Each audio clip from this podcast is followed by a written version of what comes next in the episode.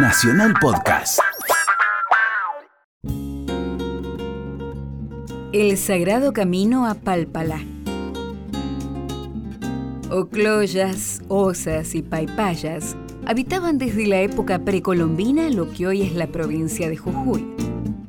La colonización española y su hambre extractivo trajo a la región más violencia a la que ya vivían algunos pueblos originarios.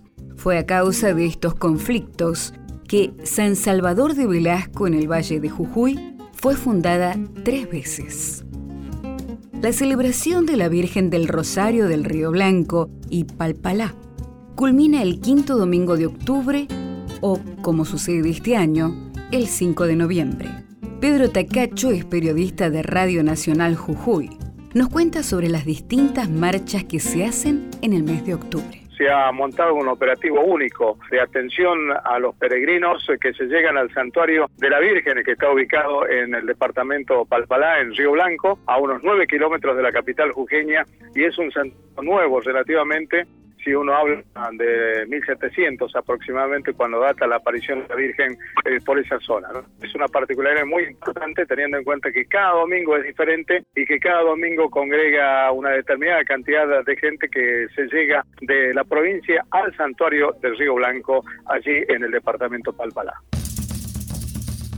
Cada domingo Miles de peregrinos recorren los nueve kilómetros y medio que separan la Basílica de Jujuy del santuario ubicado en el campito de Palpalá. La procesión arranca a las 5 de la mañana. El primer domingo se convoca a las familias y a las parroquias. El segundo es para toda la provincia de Jujuy. Durante el tercero, coincidiendo con el Día de la Madre, se realiza la Marcha de los Enfermos. El cuarto domingo de octubre es la hora de los jóvenes y la familia venidos de distintas regiones de la provincia y de todo el noroeste argentino, participan de la celebración mensual más de un millón de devotos. El periodista Pedro Tacacho conoce la profundidad religiosa que tiene esta celebración de piedad popular, tal como lo define el Papa Francisco.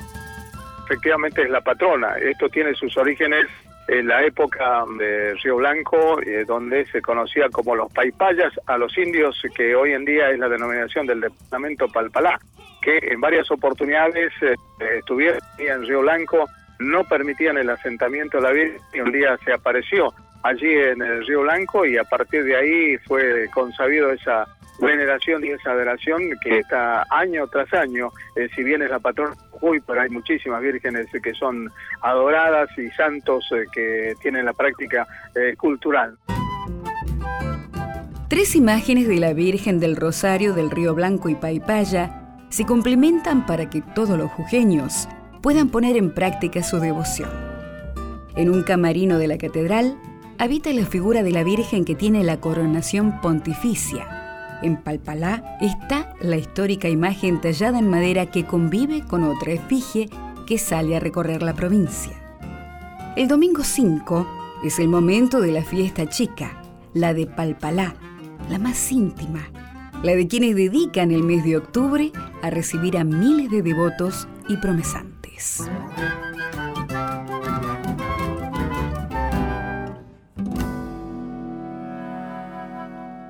Cada región tiene su historia. Vos también podés contar la tuya. Escribí a historiasargentinas.radionacional.gov.ar. Esta historia la escribimos juntos. Radio Nacional, la radio de todos.